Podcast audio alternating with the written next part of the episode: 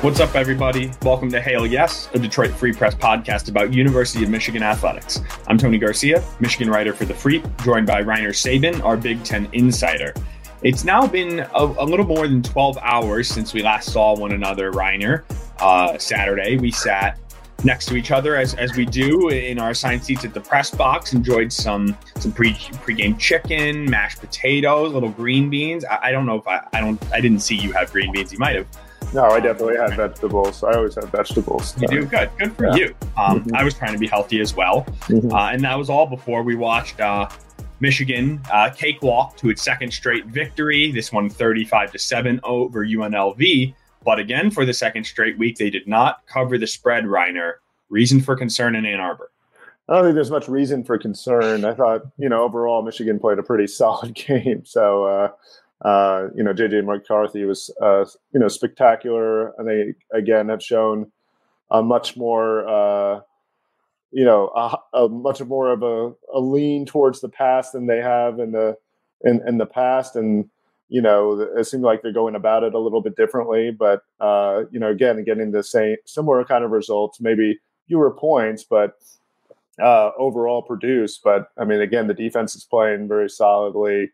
Not allowing much, and the offense is executing during large stretches of the game. So overall, I thought it was a pretty solid performance, and there's not really much you can take away from a game where Michigan is clearly the superior team on the field. Yeah, and I agree. It was said tongue in cheek about covering the spread. Certainly, I don't think there was anything to see major reason for concern through these first two games. But you just sort of did a good job previewing exactly the route we're going to take with this show. We're going to do our start off with our three things. Talk a little bit about the offense, of course. Another great game from JJ McCarthy. The defense finally getting home with some sacks. I'm sure they're happy about that.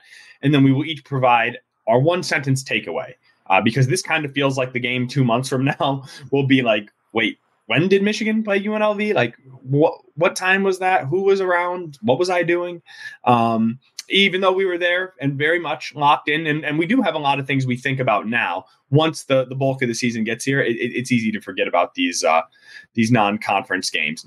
And then afterwards, after the break, as you said, points are down this year, but production is still somewhat equivalent, so we break that down and see what to make of it. But before we do anything else, we need to address that right now we are recording shortly before noon on Sunday, September 10th. Last night, or early this morning, USA Today, the flagship publication of the Free Press's parent company, Gannett, released a lengthy report about Michigan State coach Mel Tucker, with some accusations against him. And Rainer is our Big Ten insider. He covers both Michigan and Michigan State for us. However, this is a Michigan podcast. We're here to talk about the University of Michigan athletics, specifically football right now. And there will be a time, once things are more sorted out, to discuss the situation in East Lansing and how, if at all, it relates to Michigan, because that is the lane that we want to stay in here. But right now, all I'm going to do, Rainer, is extend it to you to see if there's anything else that you can or would like to add before we officially turned our attention to the Wolverines. I know you, me, and we're on with our producer and our sports editor, Andrew. We just spent a little bit of time this morning discussing how to handle this. Well, again, I think you said it perfectly. Again, this is a Michigan-focused podcast, and I think, there'll be a time and a place to discuss that, but that time isn't right now, considering that some things are still up in the air with that. So, I think we should just proceed accordingly and, focus on, the team that this podcast is about. Right. But we felt that we couldn't act as if or just go on without saying, yes, we're aware that's happening. But that's not what this is for. Mm-hmm.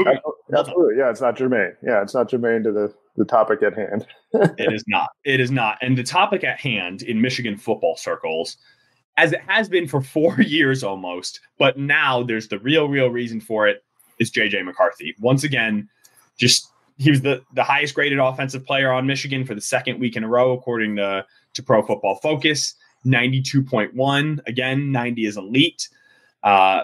He has graded out as elite twice. Mason Graham graded out as elite on defense. No one else has done so this season. He was 22 of 25 passing, 279 yards, 2 touchdowns, no interceptions. This time he did run. I was wrong. I said I did not think he was going to run once in the non-conference. I thought they wouldn't let him. 3 rushes, 38 yards, in absolute total control, Rainer. Yeah, I mean, it was an impressive performance all the way around.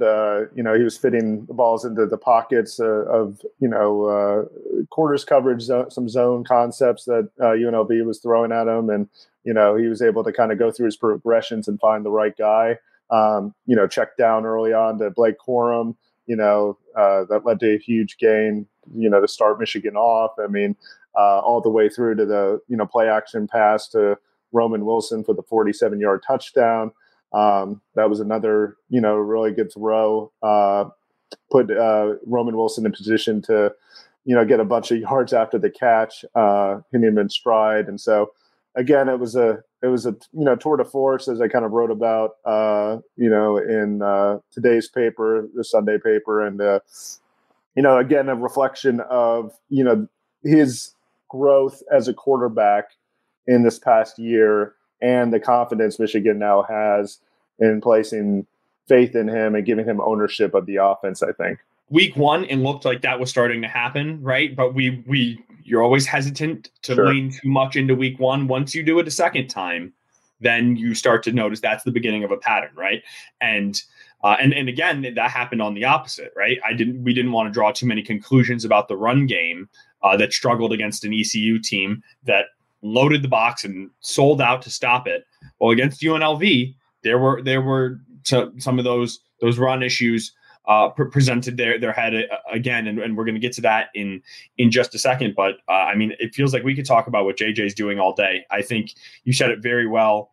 I mean, not only the pass blocking, very good. He had a lot of time to go through his entire progression and get 1, 2, 3, get off his third read, sometimes even check it down, and run with it. But it's also his accuracy downfield, right? And being on the same page as the receivers. So often last year, they were just off, right? Again, Saturday, I should say, 8 for 10 for 179 yards and a touchdown on passes 10 or more air yards downfield. Now, only 2 of those were attempted 20 yards downfield, but still. A lot of these shots, and I'll keep going to it. JJ was 44% on these throws last year, 80% yesterday.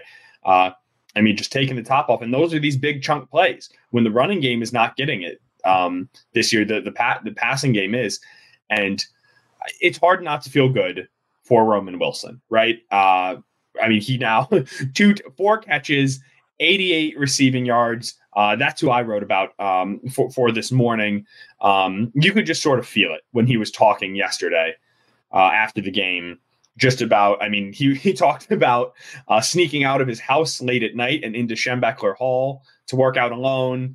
It's stories you hear, you know, early mornings, late nights, staying after practice. But these aren't just stories. These are minutes, hours, days, weeks, months, years that someone actually puts in for Saturday. Yeah, I mean, I think, you know, again, there was questions about who would replace Ronnie Bell as that go-to receiver. I think Roman Wilson has clearly answered that. You know, he has a real connection with him, you know, always is able to kind of seems to evade and whoever's guarding him to get open. He's got the speed and the quicks to be able to, you know, operate in space, you know, elude coverage, get off press. You know, find his way into holes. I mean, he's also, again, usually, you know, a sign of a really good receiver is also being able to find openings in the coverage. I think he's able to do that. So, you know, he clearly studies film that comes across in his game. And then, you know, obviously, I think, you know, the big thing with him going forward is can he stay healthy? That's been an issue the last couple of years. But, you know, assuming that he can, I mean, you know, the sky's the limit really with him, I think, as a receiver, just because, you know, he does seem versatile enough to be able to, you know, again, handle the quick game, but also obviously go deep. I mean, you saw that in the college football playoff game against TCU too. So, I mean, they really haven't taken that many deep shots where they've gone And, you know, that's obviously partially attributed to the coverage that they faced, and, you know, taking what the defense gives you. But whenever that does open and up, I mean, Roman Wilson is also good at that too. So it'll be interesting to see how that connection can further develops, you know, as the season goes on. And it's a great point you made about him finding separation and finding openings in the defense, right? I think that's one aspect of his game that is underrated and has really grown in my eyes this season. And I think he detailed it well about his 47-yard touchdown catch from McCarthy in the second half. I went back and watched the play. He actually was behind. He was behind the I don't know if it was a safety or the cornerback, but whichever defensive back was in man coverage, he was just beyond him. And so usually if you're past them, you extend it upfield. But he then decided to cut it shallow and across, make the defender pivot his hips and change his direction. It created a ton of separation. And he talked about after the game how in live time he's deciding, should I go under like on top of him? Instead, he said he went underneath the nickel, and then made the play. So it's happening in live time, all these things that are growing. And while he does seem to be the number one weapon, I mean, all five receiving touchdowns certainly indicate that. Let's not forget about Cornelius Johnson, who had five catches for 82 yards and another 26-yard run of his own. I mean, he led the team in all-purpose yards, and he is tied for the team lead in catches, and that's no small thing if teams are going to start focusing on Roman Wilson. Yeah, I mean, it's good to obviously have multiple options in the passing game, and, you know, Cornelius Johnson has always been a solid option. You know, he's had his breakout moments, obviously, last year against Ohio State, you know, when he caught those two deep passes, you know, and, you know, took the top off of the Buckeyes defense. But I mean, you know, again, he's been around the program. This is his fifth year. And I mean, he kind of has a savvy and know-how too, just like Roman Wilson does. And, you know, that gives, you know, McCarthy the confidence, you know, that these guys are going to be at the right place at the right time. And also if, you know, they're running option routes or whatever, you know, that they're going to make the right decision on based on the coverage that they see. So I think that's, you know, a product of the experience that they have.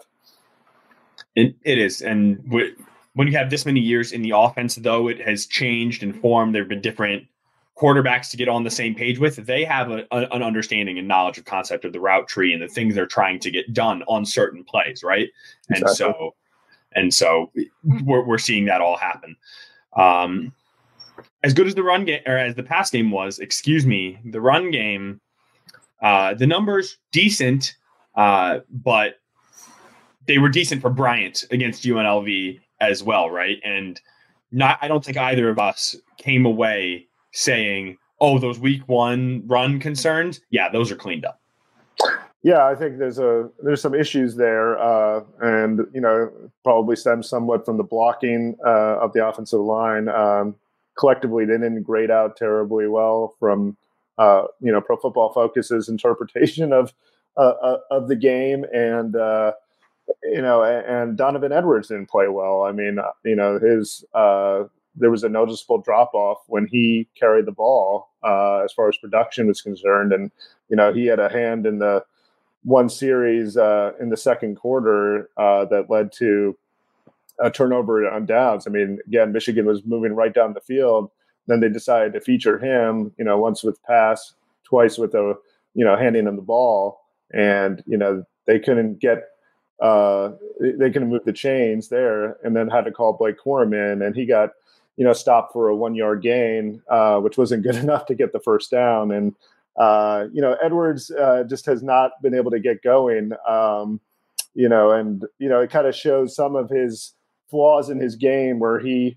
You know, is good for the big run, but is he consistent enough to be able to get you those yards? And, you know, that was kind of the issue last year, even before he had his breakout towards the end of the season when Corum got hurt.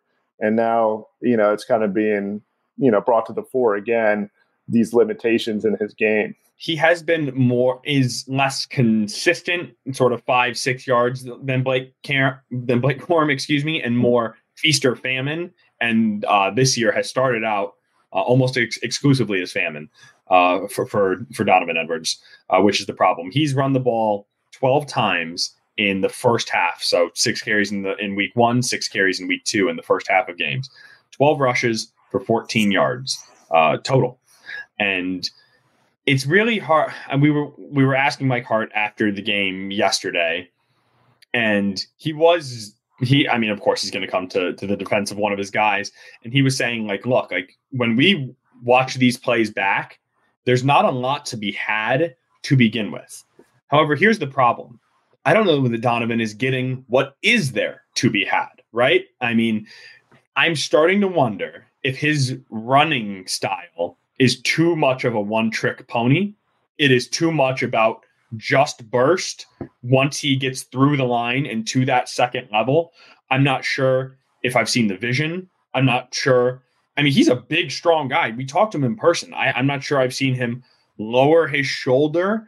I'm not sure I've seen him show he can cut it back. I've seen him run in a straight line really fast, really far past people.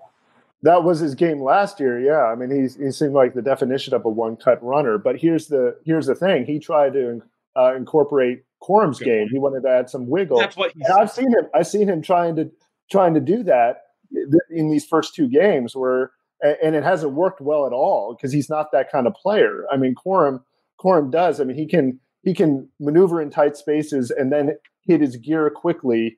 I think with Edwards, he has to kind of get a couple of steps of momentum, and then boom, again, the definition of a one-cut runner, where I don't think he can quite accelerate out of the, the kind of quick, couple steps and then do it in the same way that Corum does it. But yet he's trying to be Corum, having more of that elusiveness in tight quarters, I guess, so to speak. And so I don't think he's trying to co-opt some of Corum's game. I think he's ended up hurting some of his own game.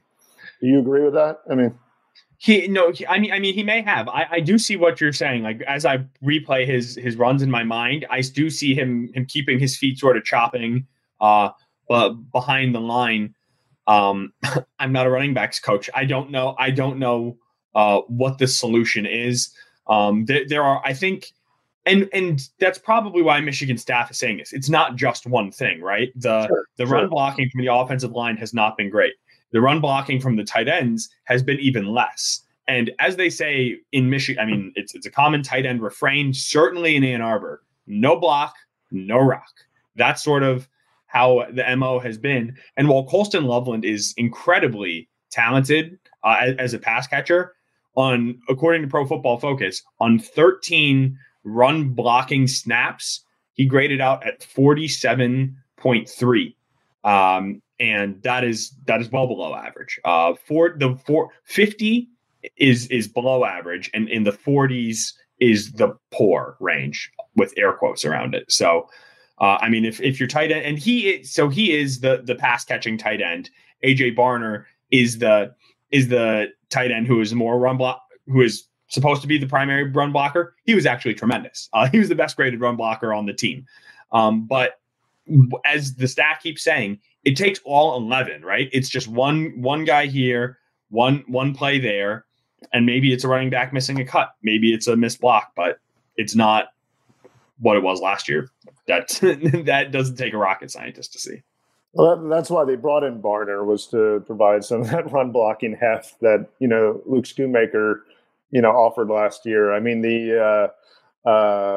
as far as Loveland, I mean, he has always been kind of a subpar run blocker. He was, basically kind of it's not the strength of his game, right? Yeah, he's a big wide receiver, essentially. In some ways that, like a Mark Colston type player, the former Saints, tight end, that at one point was like, should he be a wide receiver? Should he be a tight end? I mean, that's kind of what Loveland was, and or is, I should say. And there was a focus, I think, of his to try to improve the run blocking, put on some more weight and such, but it just hasn't translated yet.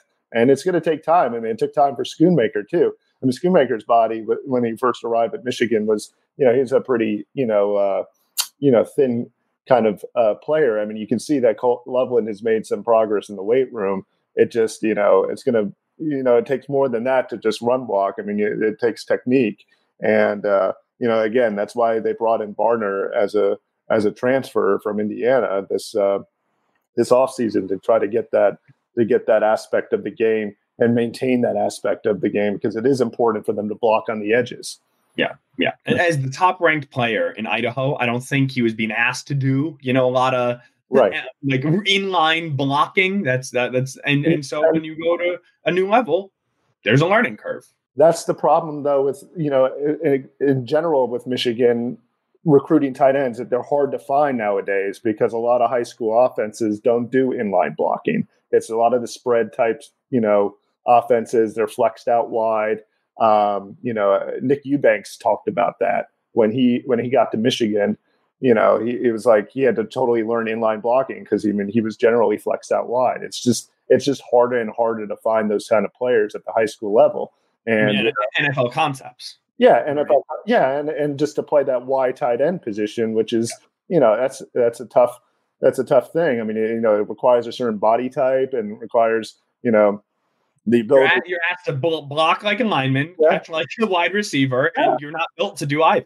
Yeah, right. Necessarily, yeah, and it's especially when you get to the college level. I mean, usually those guys are not fully developed in their frame. So I mean, like, it's going to take some time. It did for Schoonmaker. It did for Nick Eubanks. It's going to be the same for Loveland. Now, Loveland, I think, has more upside than both of those guys as a receiver. So, I mean, Michigan, I think, is more than happy to be patient with him. Yeah, as they should be. All right. Let's move it over to the defense and with a little more haste, as we always seem to do this. I thought that was a job well done by the defense. If they wanted, like actually wanted, Michigan could have two shutouts right now, right? Like East Carolina field goal as time expired, UNLV. There were 2 minutes and some change left, but no, I don't think anyone on Michigan's too deep was still in at that time. A lot of freshmen, Reese Atterbury, like guys who have moved from offensive line to defensive line, just people you're trying to get reps, right? That is what these games are for. But the pass rush got home after no sacks in week one, 5 in week two. That was, I think, the main defensive takeaway, Reiner. Yeah, I mean, the pass rush getting home was impressive. Also, the fact that a lot of it came from the interior. I mean, and they were using some blitz concepts to free up some of these defensive linemen, to be able to go get some matchups and kind of confuse the opposing offensive line. I mean, it shows the versatility of the defensive scheme where, Jesse Minter is able to kind of, mix and match blitzing to get, pass rush from the usual sources. And that's the case there. I mean, you saw that on the Derek Moore sack where, Quentin Johnson came off the edge and, he was kind of, allowed to just, get on Brumfield and bring him down. And so I think, it was encouraging for them to be able to have that productivity after not getting a sack against East Carolina due to their quick passing game. Yeah, the communication worked a lot better, and the production came across the front, and as you said, the interior of the line, right? Kenneth Grant with a sack and a half, Mason Graham, Chris Jenkins got involved. I mean, Derek Moore on the edge, Jalen Harrell on the edge. These are all the names Michigan fans want to hear getting home to the quarterback, right? 10 tackles for loss as well, but it was Mason Graham and Kenneth Grant, two guys who will also are not NFL eligible after this year. They're only sophomores, so unless they transfer, they're coming back, right? And they were the two most game-wrecking players on Michigan's defense. Kenneth Grant had, I believe, 2.5 tackles for loss, 1.5 sacks. He had a batted ball at the line of scrimmage. And then Mason Graham was the highest-graded player by PFF in the game. His run defense, 95.5. I mean, just He was all over the field yet again. I mean, arm tackling Brumfield on there was one third and short. I remember in particular, it looked like Brumfield was gonna just run right up the middle, and Mason Graham just bear grabs him with his right paw, whatever you want to call it, and just slams him down. Just really, really good stuff from the defensive line. And as they say, I love when the cliches come true, right? Like the greatest improvement is between week one and week two, right? Part of it is the scheme of the opponent they were playing, but also, they were two times, Kenneth Grant said, they had what they called effort sacks. Is that right, Reiner? So, I mean, these weren't just, we're better than you. Michigan was getting after it.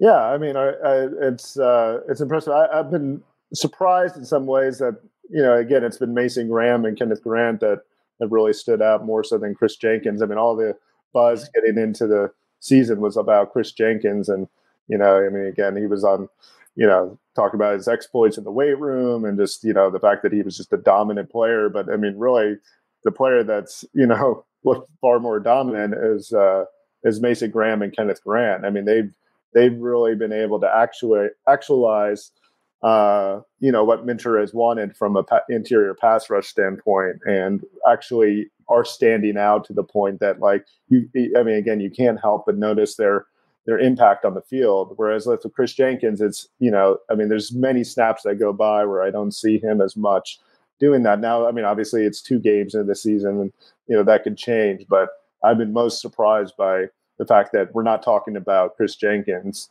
but we're talking about Mason Graham and Kenneth Grant. Right. Mostly because we were ready for Chris Jenkins to also be doing this as well. Yeah, right. And I mean, Mason and Kenneth Grant have been just so disruptive, so incredibly disruptive through the first 2 weeks. And I think it has to have helped this young secondary. Michigan shouldn't or did not plan on having a young secondary, but Rod Moore was out. Makari Page was out. Will Johnson, yes, he did play 7 snaps late. They tried to sneak him in there. You saw it. That was a good eye, but largely out. And then Amarion Walker, he's new, but they liked what he brought to the room. So as of spring, that could have been 4 of the 5 starters, right? Before Josh Wallace came in at the other starter, or at the other corner spot, Mike Sainristil was the only person who, when they mapped out their starting secondary to us 4 months ago, who started on Saturday. Yet they shut down a passing game that does not really scare anybody. No, I mean, and again, they didn't. UNLV didn't show that it could really take the top off the defense anyway in its first game, and certainly you saw the limitations of the quarterback. I mean, Brumfield really couldn't do much more than, you know, shoot the pass out to, you know, a guy in the flat or whatever. But I mean, he really couldn't load up and fire the ball deep. I mean, he definitely seemed like he was, you know, limited to the point that, you know, he wasn't going to be able to challenge the secondary consistently over the course of the game. Yeah.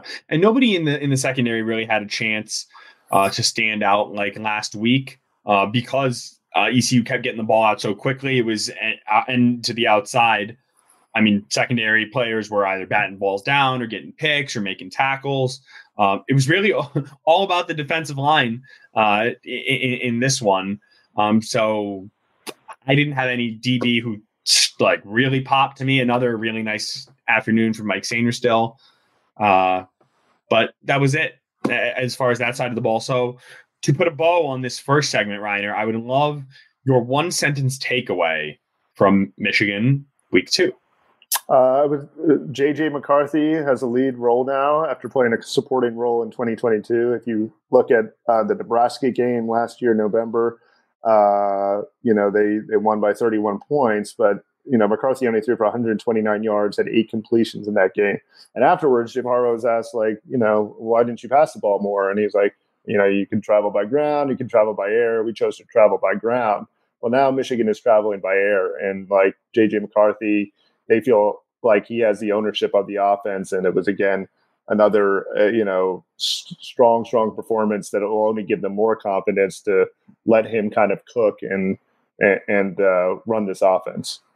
And that brings me to my sentence, which is the counterpoint to that, the run game is officially something to monitor. Last week, when you and I talked on here and off air, just in our own conversation, I would say, yeah, I mean, we had it documented. You put your concern level, I think, at a 5 out of 10 for the run game when we asked you on here. And I said I was at like a 2. I'm about a 4 now. It has ticked up. The fact that neither running back is getting going and Donovan struggling to this level is very surprising. Blake Corum had 2 carries for more than 10 yards yesterday. That's just not getting it done. Against the UNLV team, they gave up 200 yards to Bryant in the FCS when Bryant was lost by 30, right? So they could run even when they were in passing situations. And so I want to see how the line continues to gel. My Drake Nugent had a much better game, even in run blocking at center. I want to see if there's another step from Miles Hinton. If the wide receivers can hold and seal some of those blocks downfield, because really, if you remember last year, that's a lot of what Michigan talks about. That's how those 7-yard runs becomes 18-yard runs, right? When you're getting a seal on the outside and you can get through that second level. Right now, Michigan's not getting to that second level to begin with. And when they are, the seal's not there. So there are layers of problems in this run game. And I think it's worth keeping an eye on when Michigan kicks off in week 3 against Bowling Green. But this is not the end of us. On the other side of the break, we talk about JJ McCarthy looking this good, yet I don't know if you'd believe how many fewer points Michigan has scored through the first 2 weeks this year than last year. We compare and contrast it. Does it matter? That's next. You're listening to Hail Yes.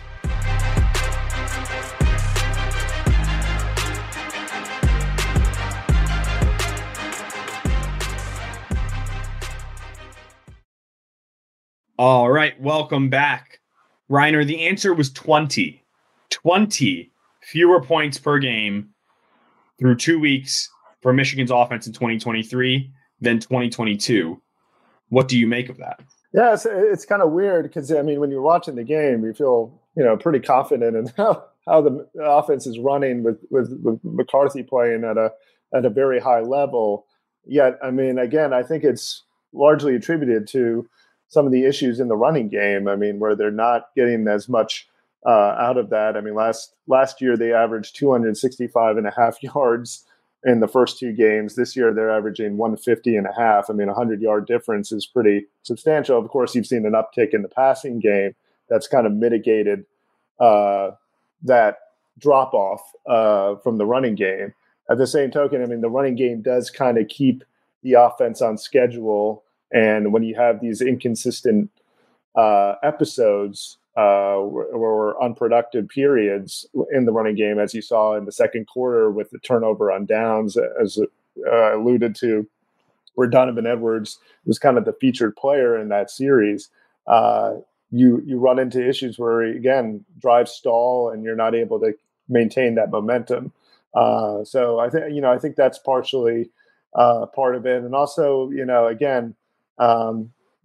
it may just also be the way that things were run last year. I mean, where you had, again, Cade McNamara playing, the first half in one game and then JJ McCarthy in the second half. And it flip-flopped in this, the second game where, maybe, McCarthy, when he was in the game, I mean, there was just, obviously a better offensive flow. This year, I mean, they don't have – once McCarthy's out of the game, I mean, the drop-off is pretty significant and who's running the offense too. Right. And also, last year, I mean, that was a quarterback competition, right? So They are trying to run equivalent offenses in both halves to make sure that you're giving all the quarterbacks a chance to put equal tape on or just have equal tape. So that I think that's one part of it. The other part of it, of course, the clock this year, the way it's continuing to run, it has shortened games. However, last year, Michigan averaged 24 first downs in the first 2 games. They had 48 total. This year, they have 49. So they are moving the ball in as holistic a way, like instead of total yards, in just a consistency of moving the ball. First downs in a game is a pretty good measure of how much you're doing that. And so Michigan is doing it at a relatively similar clip to last year. However, last year, because the focal point of their offense was the run game, when you're trying to run out a clock, that's what you do, right? And so Michigan was just successfully hammering away, even with their backups. So they're scoring a couple touchdowns in the late third, fourth, and then these points keep climbing. Michigan's doing the same thing, but their run game is not as good right now. So they're not scoring. I think it might just be that simple. Yeah, I think that's a good point. Again, they're, you know, again, when, especially when JJ McCarthy leaves the field, then, you know, all bets are off for the offense, especially as given the fact that the running game has been more of a weakness this year than last year. So, I mean, without a solid quarterback to kind of alleviate that problem, or, you know, a spectacular quarterback in McCarthy's instance, I mean, you end up not being as prolific offensively as you were, say, last year. And now that quarterback spot is even more in question. Jack Tuttle, his Michigan career has spanned one play. It was a nice play. He kept a little zone read, ran it for, I think, 15 yards. But then he was hit late out of bounds. Ran into the wall. He did not go back in. Mike Hart said that Jack was he was ready. He was, quote, good to go. And they wanted him to go back, and he wanted to go back in, but Michigan was not enough. We're just going to take it easy and sort of live to fight another day. So it was yet another week where that backup quarterback role could not even get sorted out. For what that's worth. Do you think when Michigan has better competition in 2 weeks that we will, while this might seem counterintuitive, actually see more points because JJ and the offense will be on the field the whole time? That's a possibility. I'm curious to see if they do resolve some of the run game issues and the, you know, if it really matters. I mean, Rutgers and, you know, Greg Schiano, I mean, always seem to have, you know, a pretty decent front seven with active linebackers. And so that's going to be a test, not